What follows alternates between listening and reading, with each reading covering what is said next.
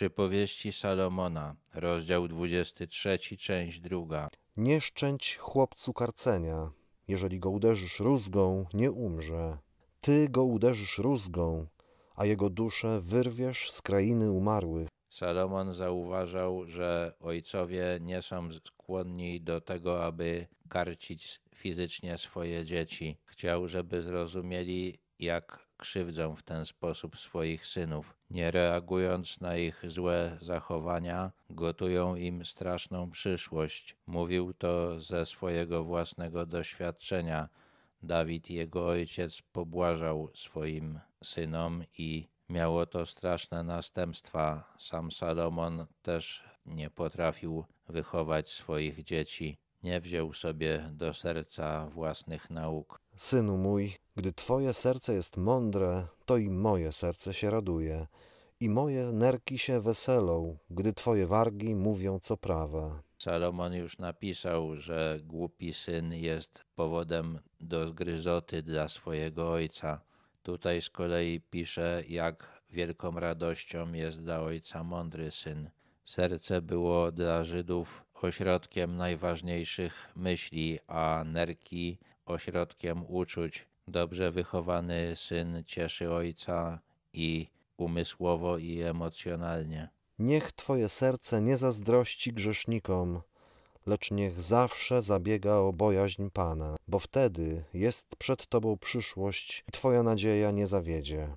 Mamy skłonność, aby zazdrościć ludziom grzesznym ich powodzenia. Salomon uznawał taką zazdrość za głupią i niebezpieczną. Należy się koncentrować na pełnieniu woli Boga, a On w odpowiednim czasie da nam powodzenie i da nam tego powodzenia tyle, żeby się nam nie przewróciło w głowie. Słuchaj, synu mój, i bądź mądry. Skieruj swoje serce na prostą drogę. To jest wniosek z poprzedniego wiersza. Jeżeli będziemy zazdrościć ludziom grzesznym, to staniemy się w końcu podobni do nich, opuścimy prostą drogę. Jeśli tak zrobimy, to postąpimy bardzo głupio. Nie bywaj wśród upijających się winem lub obżerających się mięsem, gdyż pijak i żarłok ubożeją, a ospali chodzą w łachmanach. Jeżeli przebywamy z jakimiś ludźmi, to upodabniamy się do nich, nabieramy ich zwyczajów. Dlatego przebywanie wśród pijaków i żarłoków, przestawanie z nimi jest bardzo niebezpieczne. Są to ludzie, którzy unikają wysiłku, a unikanie wysiłku prowadzi do nędzy. Słuchaj swojego ojca, bo on cię zrodził, i nie gardź swoją matką, dlatego że jest staruszką. To jest kolejne wezwanie Salomona do tego, żeby szanować rodziców nawet w późnej starości. Górują nad nami doświadczeniem i dobrze nam życzą, więc warto słuchać tego, co mówią. Zdobywaj prawdę i nie sprzedawaj jej, mądrość i karność i rozum. Można zostać hojnie wynagrodzonym, jeżeli przestanie się mówić prawdę. To chyba jest to sprzedawanie prawdy, o którym tutaj Salomon napisał. Mądry człowiek będzie zawsze dążył do prawdy, będzie jej szukał i nigdy nie przestanie jej głosić. Tylko takie postępowanie Salomon uważał za mądre i rozumne. Wzywał też do tego, żeby nigdy nie porzucać karności. Ojciec sprawiedliwego bardzo się raduje. Kto zrodził mądrego, cieszy się. O tym, jak cieszy się ojciec z mądrego syna, Salomon napisał już kilka wierszy wcześniej. Podobnie cieszą się rodzice, jeżeli ich syn jest człowiekiem sprawiedliwym.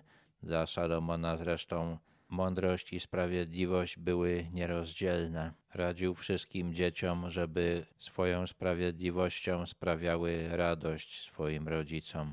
Salomon wychował się w prawdziwie bogobojnym środowisku. Jego ojciec Dawid był mężem według Bożego upodobania i takich ludzi skupiał też wokół siebie. Niektóre jego spostrzeżenia i wskazówki odnoszą się tylko do takiego środowiska. W rodzinie, która wierzy w jakieś ludzkie wymysły, może się zdarzyć tak, że słuszny i mądry wybór dziecka będzie właśnie powodem do zgryzoty dla jego rodziców.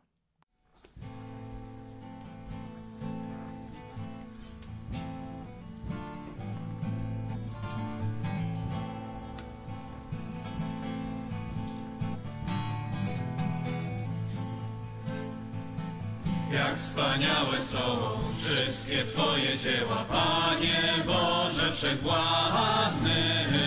Wierne są Twe drogi, sprawiedliwy Boże, wielki Królu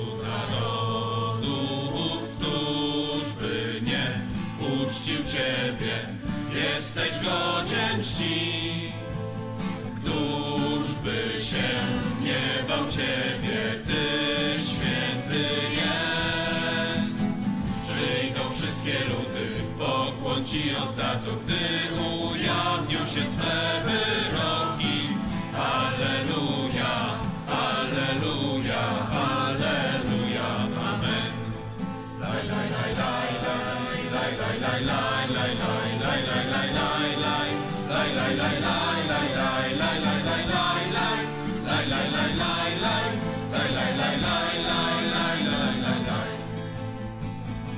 Jak wspaniałe są wszystkie Twoje dzieła, Panie Boże Wszechwładny. Wierne są Twe drogi, sprawiedliwy Boże, wielki Królu narodów. Któż by nie uczcił Ciebie, jesteś godzien czci. Któż by się nie bał Ciebie, Ty wszystkie ludy, pokłon Ci oddadzą, gdy ujawnią się Twe wyroki. Alleluja, Alleluja, Alleluja, Amen. Laj, laj, laj, laj, laj, laj, laj, laj, laj, laj, laj, laj, laj, laj, laj, laj. Laj, laj, laj, laj, laj, laj, laj, laj, laj, laj, laj. Laj, laj,